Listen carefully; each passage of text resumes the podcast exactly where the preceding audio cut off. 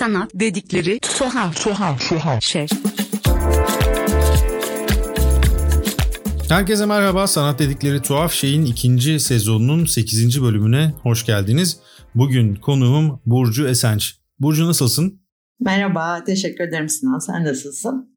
Ben de iyiyim. Seninle aslında belgesel yaptığın son belgesel üzerine konuşacağız. Ama bu belgeselin çok önemli bir yeri var. Çünkü bu bize bir yok oluşu, bir dilin yok oluşunu anlatıyor. Ee, ve Tevfik Esenç üzerinden sen bunu anlatıyorsun. Biraz bize anlatabilir misin? Ee, bu belgeseli nasıl ortaya çıkardın? Hemen adını da söyleyelim tabii ki. Bir rüya gördüm, anlatsam da anlamazsınız. Zaten burada da o dilin göndermesi çok fazla. Belki biraz hikayesini senden dinlemekle başlayabiliriz. Peki şöyle başladı aslında. Önce bir rüya gördüm. Anlatsam da anlamazsın ismi nereden geliyor onu anlatmak isterim.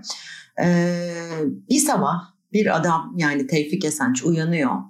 Evde de bir kalabalık var, yoğun bir kalabalık var. Çevresindekilere diyor ki dün gece bir rüya gördüm. Rüyasını anlatmak istiyor ama anlatsam da anlamazsınız çünkü rüyam obuhçaydı. Tevfik Esenç 1992 yılında hayata gözlerini yumunca Kuzey Kafkas halklarından biri olan Ubuhların ana dili tamamen yok oluyor. Tevfik Esenç benim dedem, ben de Ubuh halkının bir temsilcisiyim. Ee, dedemin ölümüyle birlikte 81 sessiz, 3 sesli harfe sahip dünyanın en zengin dillerinden biri olan ve kayıtlara böyle geçmiş Ubuh dili masallarını, efsanelerini, tarihini, öyküsünü olarak yok oluyor. Ben de yok olan bir dilin çocuğuyum. Ee, belgesel serüvenim de böyle başladı. Ee, çocukluğum şöyle geçti. Ee, dedemin Manyas'ın Hacı Osman Köyü'nde bir evi vardı. Ee, bir süre sonra İstanbul'dan oraya göç etmişti. Her yaz tatilinde evde bir Fransız profesörle karşılaşırdık. Ee, çocukluk anılarımda şu vardır. Dedemin ses, o çalışma odasından e, bir takım sesler yükseliyor e, ana dilime dair sesler yükseliyor. O sesleri dinleyerek büyüdüm ve daha sonrasında da e, bununla ilgili bir belgesel çekmeye karar verdim. Şimdi belki biraz e, şey yapacağım işi zora sokarak bir soru soracağım ama Buhçe hakkında sen konuşabiliyor musun ya da anlayabiliyor musun duyduğunda? E, dünya üzerinde artık Ubuntu hakkında hiç kimse tek bir kelime, tek bir ses anlayamıyor, sesi çıkaramıyor. Çünkü dil şöyle zor bir dil. Söylediğim gibi çok fazla sessiz harfi var. Ve e, annenizden yani ana dilinde aslında e, terminolojideki şey budur ya duymadığınız, dinlemediğiniz, evde konuşulmadığı sürece o dili çıkarmanız mümkün değil. Ben değil dünya üzerinde hiç kimse bu dili çıkarmıyor. Biraz babamın belleğinde kelimeler var. Ama e, Tevfik Esenci farklı kılan şuydu. Hem gramere hakimdi hem de aslında şuradan anlatmalıyım belki de. E, Kuzey Kafkasya'da 1864 Çerkes sürgünüyle e, göç eden, e, sür, sürülen, Osmanlı topraklarına sürülen e, ataların manyası Hacı Osman köyüne yerleşmişler. Ve dedem hmm, büyük dedemizin yanında büyümüş ve büyük dedemiz Ubuhçayı hiç kaybetmemiş. Sürekli konuşmaya çalışmış her türlü baskıya rağmen. Dedem de o yüzden gramere çok hakimdi. Bu yüzden de son konuşan insan olarak literatüre geçti. 2019 yılında bu belgeseli tamamlıyorsunuz ve e, Can Tekin Cantez'le beraber hem senaryosunu hem yönetmenliğini hem yapımcılığını hem de kurgusunu üstlenmiş durumdasınız ki bu yani az buz bir iş değil aslında ve bütün bunları ortaya çıkartmak ve bunlardan 66 dakikalık bir belgesel damıtmak ciddi bir iş. Ve yaptığınız iş sonrasında aslında e, epeyce ödül de aldı. Bugün tabii bunu konuşmamızın nedeni e, bir nedeni daha var diyelim. O da en son belgeselin en son bugün öğrendiğimiz başarısı oldu. E, onları anlatır mısın bize? Peki e, sevgili Lütfü Akat şöyle öğretirdi öğrencilerine. E, filmi yönetmen çeker belgeseli Tanrı. Tanrılar çeker belgeseli. E, çünkü belgesel matematiği gereği çok değişik bir serüvendir gerçekten. Alana çıktığınızda karşınıza ne çıktığını bilemezsiniz. Storyboard çizemezsiniz. Çok büyük bir sürprizle karşılaşırsınız. Aslında hikayemiz şöyle başladı. Ben yıllarca e, bu birikimle yani bu tanıklıklarla büyüdüm. Bağımsız belgeseller de çekmeye başladım. Bu Can Tekin'le beraber ikinci filmi. Ve e, anne olacağımı öğrendiğimde Can Tekin'le bu çalışırken e, oğluma ana dilimde bir isim veremeyeceğimi kavradım. Ve bunu belgeselleştirmek istedik. Süreçte şöyle başladı. E, Türkiye'de belgeselin en büyük problemi bütçe problemidir elbette. Dedemin e, George Dumazil'le, Fransız profesör George Dumazil'le olan mektuplaşmalarını bulduk. Ve o mektuplar e, bize şöyle şeyler söyledi. Dedem 5-6 hmm, kez Fransa'ya gitmiş ki ben bu 5-6'yı 2-3 diye biliyordum. Çünkü çok anlatan biri değildi. Dedemin mektuplarının peşinden biz de bir yolculuğa çıktık. Ama başlangıç noktamızda e, ne Norveç'e gideceğimizi ne Kafkasya'ya gideceğimizi hesaplamamıştık. E, kapılar kapıları açtı. İlk Fransa yolculuğumuzda Sorbonne Üniversitesi'ne gittik ve şunu fark ettik bir kez giderek Tevfik Esenç'in izlerini ve Ubuhti'nin izlerini süremezsiniz. Çünkü e, dedemin arşivleri hala şeyde korunuyordu hmm, Fransa'daki üniversitelerde. E, bir biçimde o gücün ne olduğunu gerçekten bilmiyorum. Çok küçük Kültür Bakanlığı'ndan bir fon aldık. E, Fransa seyahatinde e, elimize bir takım dosyalar geldi. Dedemin 1960 yılında çekilen Gırtlak filmini bulduk mesela. Onu çeken mühendisle konuştuk. Ee, hala Tevfik Esenç Sorbonne Üniversitesi'nde ve Fransa dil çevresinde tanınan biriydi. O Fransa serüveni bize şunu gösterdi ki Norveç'e de gitmek gerekiyor. Çünkü Tevfik Esenç 1960'larda Norveç'e gitmiş. Ee, Hans Vogg'la birlikte çalışmış. O Norveç kapısını açtı bize izlerini takip edip Norveç'e gittik ve hemen ardından da ölmeden önce ana vatanına bir ziyarette bulunmuş. Ee, Kafkasya'ya gittik e, dedemin izlerinin peşinden. Şimdi dönüp baktığımda çok çetin bir serüvendi. Çünkü tamamen bağımsız bir belgeseldir bu. Can Tekin, ben, görüntü yönetmeni ve Burak Esenç vardı sadece dört kişiyle.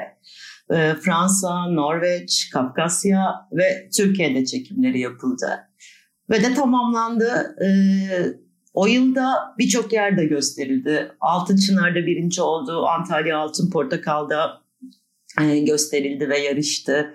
Boston Türk Filmleri Festivali'nde mansiyon kazandı. Dokümentaristen ödül aldı. Ee, Mubi'de yayınlandı. O da çok heyecan vericiydi. Çünkü çok güzel geri dönüşler aldık.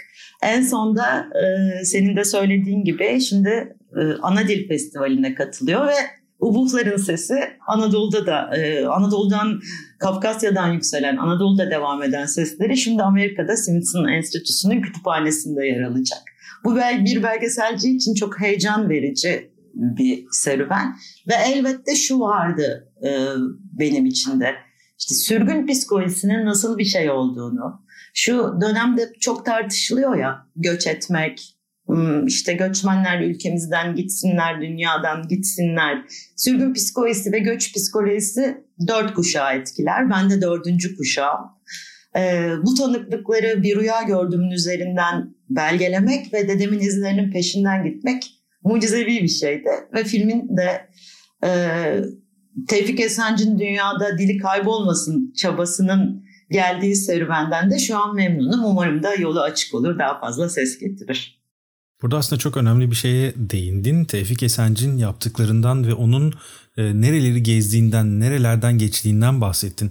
Peki Tevfik Esenç'in önemi neydi? Yani e, sadece Ubuntu üzerinden mi önemi olan biriydi yoksa işte George Numazil ile olan bağlantısı, Fransa'daki, Kafkasya'daki bütün bu bağlantılar nasıl ortaya çıkmış? Yani bu, bunun izini sürebildin mi? Evet bunun izini sürebildim ee, ama söylediğim gibi bir sürgün toplumu çocuğuyum ben. Ee, Çerkezim ve e, bir e, bir gelenekleri vardır her toplumun geleneği olduğu gibi. Büyükler çok fazla yaptığı şeyleri anlatmazlar. Ben dedemi bir dede olarak arada sırada Fransa'ya gidip hediyeler alan bir dede olarak çocukken tanıyordum. Ee, genç bir kadın olduğumda da evet Ubuhça ile ilgili savaşan bir dede olduğunu biliyordum. Ama bu filmin yönetmeni olduğumda gördüm ki bu herhangi bir savaş değil. Ee, ölene kadar gırtlağından seslerini çıkartmış. Ee, bir sözlük kalabilsin diye hem Fransızca sözlük hem Norveççe sözlük kalabilsin ve ana dili yok olmasın diye ölene kadar çabalamış. İzini şöyle sürdüm. Mektuplar söylediğim gibi George Dumaz ile götürdü Paris'te bizde. Bir kere Türkiye'deki gibi değil. E, Ubuhça hala orada. Çok ciddi biçimde saygı duyulan e, bir dil ve Tevfik Esenç o anlamda büyük bir savaşçı olarak algılanıyor. Ve e, ilginç kısmı şu, George Dumezil de yani dünyanın en büyük dil bilimcilerden biriyle eşit olarak değerlendiriliyor Paris'te. Ee, şöyle bir e, ilginç e, bir karşılaşma yaşandı. Ben de George Dumezil'in torununa ulaştım. İki torun karşılıklı röportaj yaptık. Onun e, hayatında bir ikinci bir adam var Tevfik Esenç. Dedesi her yaz e, Türkiye'ye geliyor ve e, Tevfik Esenç'le çalışıyor ve de bütün çevresi ve bütün akademik dünya şunu biliyor. Buhça kaybolmayacak savaşları bu. E, benim hayatımda da bir George Dumazil var. E, izler şöyle takip edildi aslında. E, aile arşivleri hiç açılmamıştı daha önce. Torununun izniyle aile arşivleri açıldı bizim belgesel için. Ve ben e, dedemin mektupları bendeydi. Bu kez Dumazil'in e, dedeme yazdığı mektupları o arşivde buldum. Ve de e, söylediğim gibi dili gırtlak filmine eriştim. E, Norveç'teki izlerine eriştim. Dünyada dedemin eli nereye değdi ve neyi çabalıyoru belgeleriyle bulabilir oldum. Ve o belgeleri toplamış oldum. Tabii sadece Tevfik Esenci serüveni çok büyük bir serüven ama belgeselin içinde şunu da anlatmak istedim. Ee, ben hem dedemin izlerini hem de aslında kendi varoluşumun izlerini arıyorum. Nereden geldim? Sürgün çok kolay kullanılan bir kelime. Sürgün oldu. Göç çok kolay kullanılan bir kelime. Ama bu kelimelerin hayatta e, bir dilin yok olmasına bedellenen, bir halkın e, yok olması demek istemiyorum ama dilini kaybeden bir halk çok büyük bir özelliğini zaten kaybetmiştir. E, bunlara bedellenen anlamları var ve belgesel bu anlamları çözdü aslında bakarsan benim için. Şimdi burada çok samimi bir soru sormak istiyorum. Eğer e, Fransa'da böyle bir ilgiyi görmeseydi, Türkiye'de sence böyle bir ilgi görme ihtimali var mıydı? Elbette ki böyle bir ilgi görme ihtimali yok. Ee, çok tesadüfi bir biçimde George Dumazil ile karşılaşıyorlar. O zaman biraz daha kavramsal bir tartışmaya gidiyoruz. Ee, hikaye 1960'larda gerçekleşiyor. George Dumazil e, İstanbul Üniversitesi'nde e, 1960'lardan da önce Atatürk'ün görevlendirilmesiyle İstanbul Üniversitesi'ne geliyor. Daha layık e, bir eğitim anlayışını edebiyat kürsüsünde yapabilmek için e, bilirsin ki o dönem yurt dışından profesörler geliyor. Ve tesadüfen Tevfik Esenç'le karşılaşıyor. E, dedemin bunca yıllık çabası Türkiye'de o bağlamda hiç değer görmüyor. Ta ki ölümüne yakın bir zamanda Boğaziçi Üniversitesi konuya biraz ilgi gösteriyor e, ama hayır Türkiye'de hiç e, değer görmemiş. Şu ilginç, e, Collège de France'da ders vermiş dedem. Şimdi Collège de France'da e, dil bilimci olmayan, e, dil bilim üzerine çalışmayan Türkiye'den gelen Tevfik Esenç Ubuhça'yı anlatıyor. Dilerdim ki keşke o yıllarda e, İstanbul Üniversitesi'nde de bu konuyla ya da başka bir üniversitede bir enstitü açılsın, araştırmalar yapılsın ve e, bu mücadele tek bir kişinin mücadelesi olmasın. Yani burada da dilime sahip çıkılsın ama sahip çıkılmamış. Çünkü belgeselde de bunu söyleriz. E, dil bizim eşyamız değildir. Onu gardıroba asıp e, kenarda köşede kalmasını bekleyemeyiz. Dil sahip çıkılması gereken bir şeydir. O yüzden sorunu böyle cevaplayabiliyorum samimiyetle. Peki hiç Türkiye'deyken bu kültüründen gelen o dili konuşmasa da o tarafta olan insanlarla tanışma fırsatın oldu mu? Tanıyor musun böyle insanlar? Ne kadar var şu anda Türkiye'de sence? Ubuhlar mı? Evet.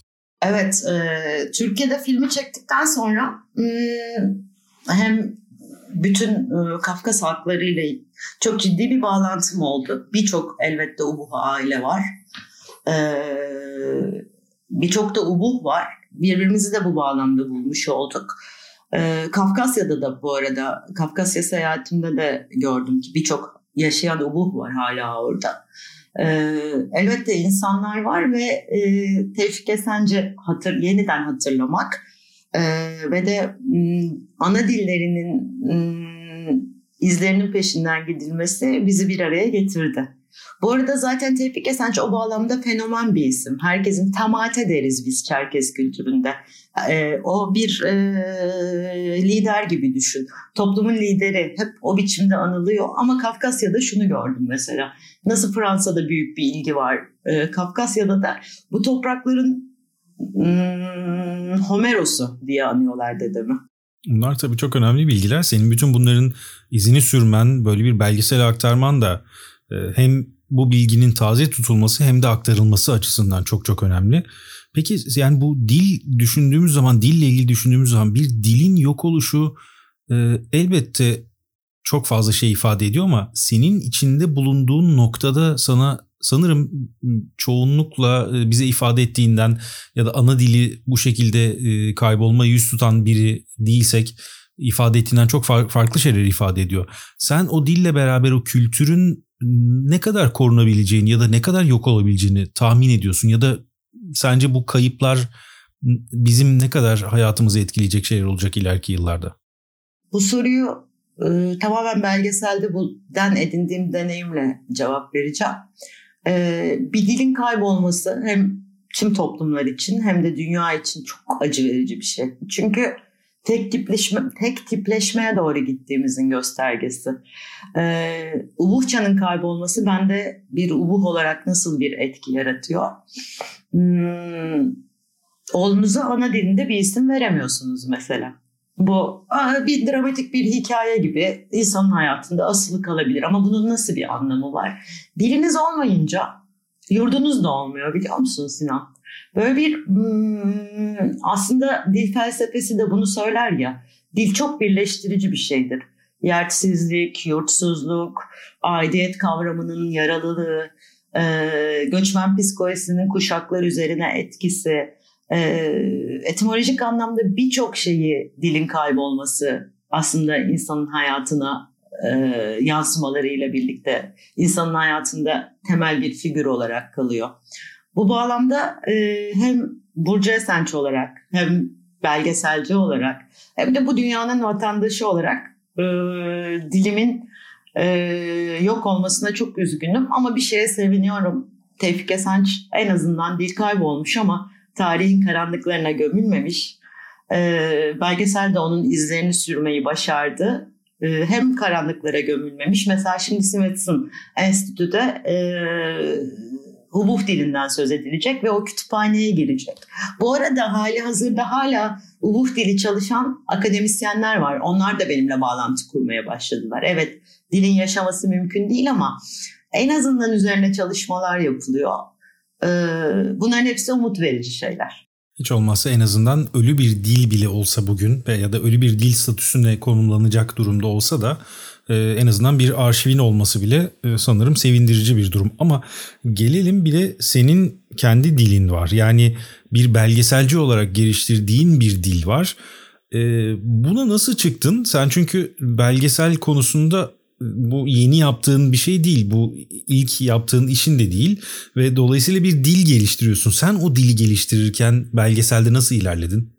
Bir önceki bağımsız belgeselimde de e, Can Tekin'le birlikte çalışıyoruz. Biz bir ekibiz.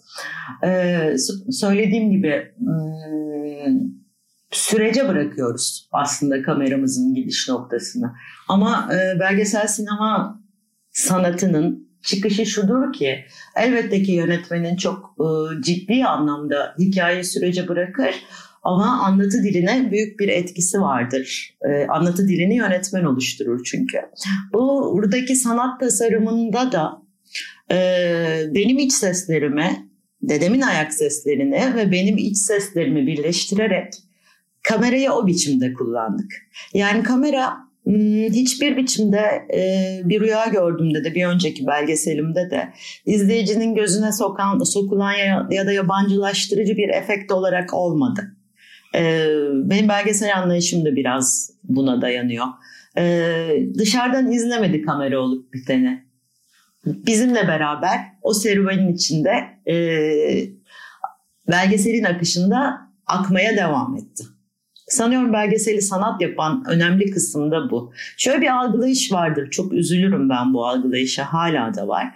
Belgesel sadece bilgi veren şey diyorum bir şey değildir. Belgesel sadece bilgi veren bir anlatı türü değildir. Belgesel bir sanattır. Kendi dilini oluşturur. Ee, yönetmenin oluşturduğu dille e, söylemek istediğini, derdini insanlara anlatır. O yüzden belgeselde dil kurulumunu çok önemsiyorum ben. Aynı zamanda bir de belgeselde şöyle bir e, bıçak sırtı durum da var gibi gelir hep bana bilmiyorum. E, sen ne diyeceksin bunun üzerine ama öyle bir gerçeklik algısı üzerinden ilerleyen bir mecradır ki o gerçekliği bilinçli olarak değiştirirsen eğer birazcık bu defa insanların kültürel e, tarafta beslendikleri hem kaynağı hem de bundan ürettikleri fikirleri değiştirme şansın var. Yani aradaki o gerçeklik duvarıyla çok e, rahat oynayabilecek bir yer. Dolayısıyla da üzerindeki sorumluluğu çok çok fazlaymış gibi geliyor bana hep. E, bir sinemacının, e, kurmacacının da nasıl bir sorumluluğu varsa şeye bakarken, Hmm, senaryosuna bakarken, canlandırdığı şeye bakarken belgeselin de, belgeselcinin de böyle bir sorumluluğu var. Ama şu algılanıldığı gibi sürekli gerçeğin çevresinde koşacak ve e, gerçek olanı izleyiciye yansıtacak, tek derdi gerçeklik olan e, bir sanat türü değil belgesel. Çünkü dünyada da artık çok başka anlatı biçimleriyle belgeseller söz konusu. O yüzden şeyi aslında çok çok o anlamda tehlikeli buluyorum. Gerçek herkes için gerçek. Ama belgesel bilgi veren değildir. Gerçeklikle e, yönetmenin kurduğu ilişkiyi izleyiciye doğru biçimde anlatandır. Peki sence Türkiye'de yani en azından gözlemlediğim kadarıyla bunu söyleyebilirim ee, ve biraz önce senin de bahsettiğin gibi belgeselin sadece gerçekliği vermesi gereken ve sadece bazı gerçeklikler etrafından e, anlatısını yapıp sonrasında sahneyi başka şeye bırakan bir yapı olduğu izlenimine biz niye kapılıyoruz sence? Çünkü e, belgesel algılayışımız şöyle. Bu arada çok ustalar bu, top, bu topraklarda da yetişti. Hiç e, Türkiye'de çok iyi belgeseller de çekildi. İlk aklıma Hasan Özgen gelir mesela. Tahtacı Fatma gibi müthiş bir iş var. Ama e, amayı buna binaen söylemiyorum. Şöyle bir algımız var belgeselde. E, belgesel deyince izleyici ilk şunu sorar belgeselciyim deyince. Hayvan belgeselini çekiyorsun ya tarih anlatılır ya hayvanlar anlatılır gibi bir algı var. Ee, aslında çok belgesel izlemediğimiz ve de ona çok açık olmadığımız için olabilir bu. Ee, ama söylediğim gibi belgesel üstten bakan bir şey değildir. Üstten bakıp bize bu da bir tarzdır. Bunu da uygulayan belgeselciler var. Ama benim belgesel anlayışım üst bakıştan bir dış sesini konuşup bu budur, bu budur, bu budur diyen bir belgesel anlayışı değil. Türkiye'deki algımızın nedeni e, bu bu tarz belgesellerin yani dış sesle dönen belgesellerin ve e, gerçeği sadece ben biliyorumla e, anlatılan belgesellerin belki çok fazla olması. Evet belki evet burada bir e, şeyden bahsedebiliriz. Bir paradoksal durumdan bahsedebiliriz Türkiye'deki belgesel açısından ama bir taraftan da şöyle bir şey var. Belgesel yapım yapımı için de sanırım yeterli kaynak ya sağlanmıyor ya da e, böyle bir kaynak ayrılmak istemiyor ki bugün bir belgesel yapmak demek e, illa ticari bir kaygıyla yapılması gereken bir e, üretim değil gibi düşünüyorum bunu. Hayır, şunu söylemem gerekiyor. evet belgesel bir büyük bir tutku ama e, üvey evlat gibi davranılmaması gereken de bir alan belgesel. Yani e, elbette bir fonlamaya ihtiyacı var çünkü hayatta kalmak ve e, projenin gerçekleştirilmesi gerekiyor. Bu arada dünya festivallerinde kazanan belgesellere baktığında çok e, yüksek bütçeli işlerin artık var olduğunu görebilirsin.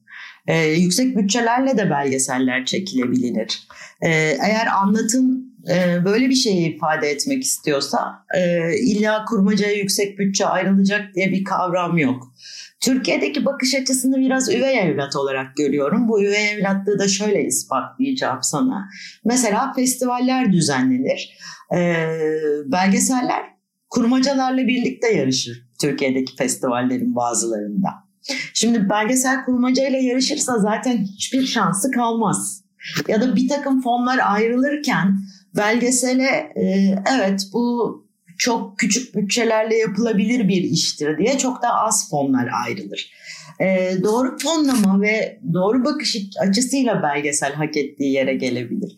Çünkü bir kamerayla e, sadece bir yönetmenin elinden çıkan bir iş değil, sinemada olduğu gibi fona ihtiyaç olan bir iştir belgeselde aynı zamanda. Bir rüya gördüğümde örneğin söylediğim gibi işte Norveç, Oslo, Kafkasya birçok seyahat etmek gerekti. Ee, şeyi küçültebilirsin prodüksiyon imkanlarını ama seyahatlerin var örneğin. Üvey evlat gibi bakılmasının nedenlerinden bir tanesi de böyle prodüksiyon imkanları çok küçük yapılması gereken bir şeymiş gibi algılanıyor. Bu algıya da aslında çok katılmıyorum.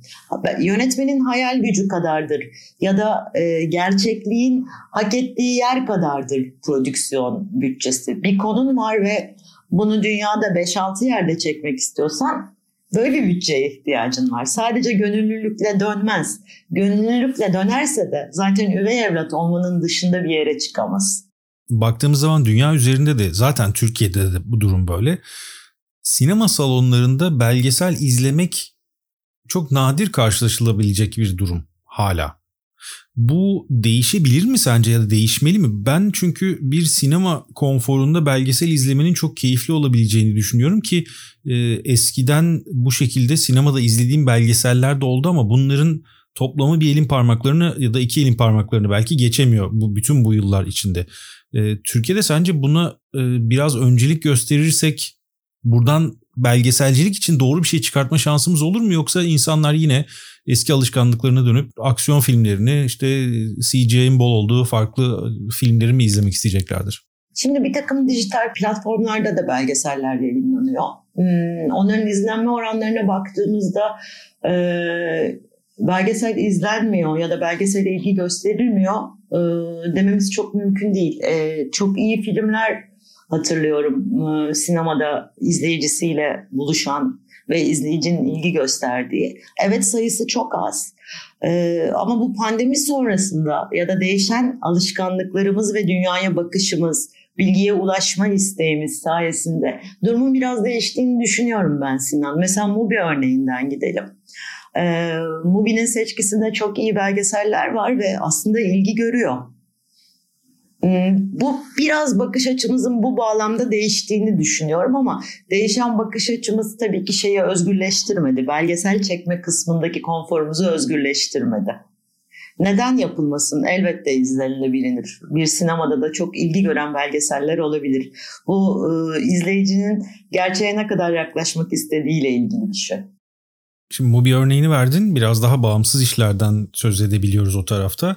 Ama bir de e, örneğin Netflix var elimizde. E, Netflix'te de birçok belgesel yayınlanmaya devam ediyor ve çekilmeye devam ediyor ama e, orada izlediğim şeylerle benim genel olarak izlediğim belgesel mantığı arasında bir e, ayrım yapabiliyorum.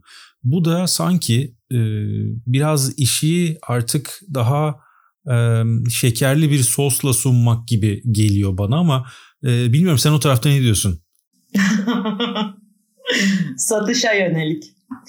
Ee, benim belgesel anlayışım satışa yönelik bir belgesel anlayışı olmadığı için tabii bunu yapan e, insanlar var. E, böyle belgeselciler de var. Ee, bir belgeseli yönetmen çekerken ya da bir sanatçı herhangi bir üretimini oluştururken bu ne kadar satar kısmıyla yola çıkarsa başka bir sonuç elde eder. Ben ne söylemek istiyorumla yola çıkarsa başka bir sonuç elde eder. Ee, Netflix örneği üzerinden tartışırsak genelde e, starların üzerinden dönen bir belgesel anlayışı var şu an Netflix'e. Evet izleniyor. Bunu çok sakıncalı buluyor muyum? Bulmuyorum. Belki insanlar biraz daha belgesele yaklaşırlar. Peki, Ama bu benim tarzım. Bu benim tarzım. Son bir sorun var sana. Ee, bundan sonrası için yeni bir belgesel çekme fikrin var mı? Yoksa belki de çoktan başladın bile çalışmaya? Aslında e, Cem'in Türk belgeseliyle Türkiye'de belgeselci olmakla ilgili konuşurken e, şöyle bir süreç yaşamıştım. Bir rüya gördüğümün yaşadığı ve tıkandığı noktalarla ilgili. Çünkü tıkanabiliyorsun da maddiyat bir problem ya. E, ben bir daha belgesel çekmeyeceğim noktasında kısa bir dönemde gelmiştim. Ama elbette ki e, üreten insanlarda böyle bir şey olmuyor. Yeni bir projem var. E, o projenin de çalışmalarını yapıyorum. Hmm, bu sefer biraz e, aslında bir üçlemeye devam ediyorum ben. Sadık hmm, yani ilk belgeselim hmm, bir vefa hikayesiydi. E, bir rüya gördüm benim hikayem. Evet ama onun da dibinde bir arayış var. Üçüncü belgeselde de tasarladığım belgeselde de sanatla ayakta kalan ve sanatla tutunup topraklara bir şey söylemek isteyen bir hikayenin peşinden gideceğim. Bakalım onu ne zaman e, izleyebileceğiz. E, şimdiden meraklı bekliyorum. E, Burcu çok teşekkürler bugün. E, çok keyifli bir sohbet oldu. Ben teşekkür ederim. E, ayrıca belgeselle bu kadar ilgilendiğin için ve bu güzel sohbet için tekrar teşekkür ederim. E, belgesel önemli bir sanat türü ve umarım da e, hak ettiği yeri bulur. Şöyle bitirmek istiyorum. Yaşasın bağımsız sinema. Çok teşekkürler. Böylelikle Sanat Dedikleri Tuhaf Şey'in ikinci sezonunun 8. bölümünün sonuna gelmiş olduk. Gelecek hafta yeni bir konu ve yeni bir programla buluşmak üzere. Herkese hoşçakalın.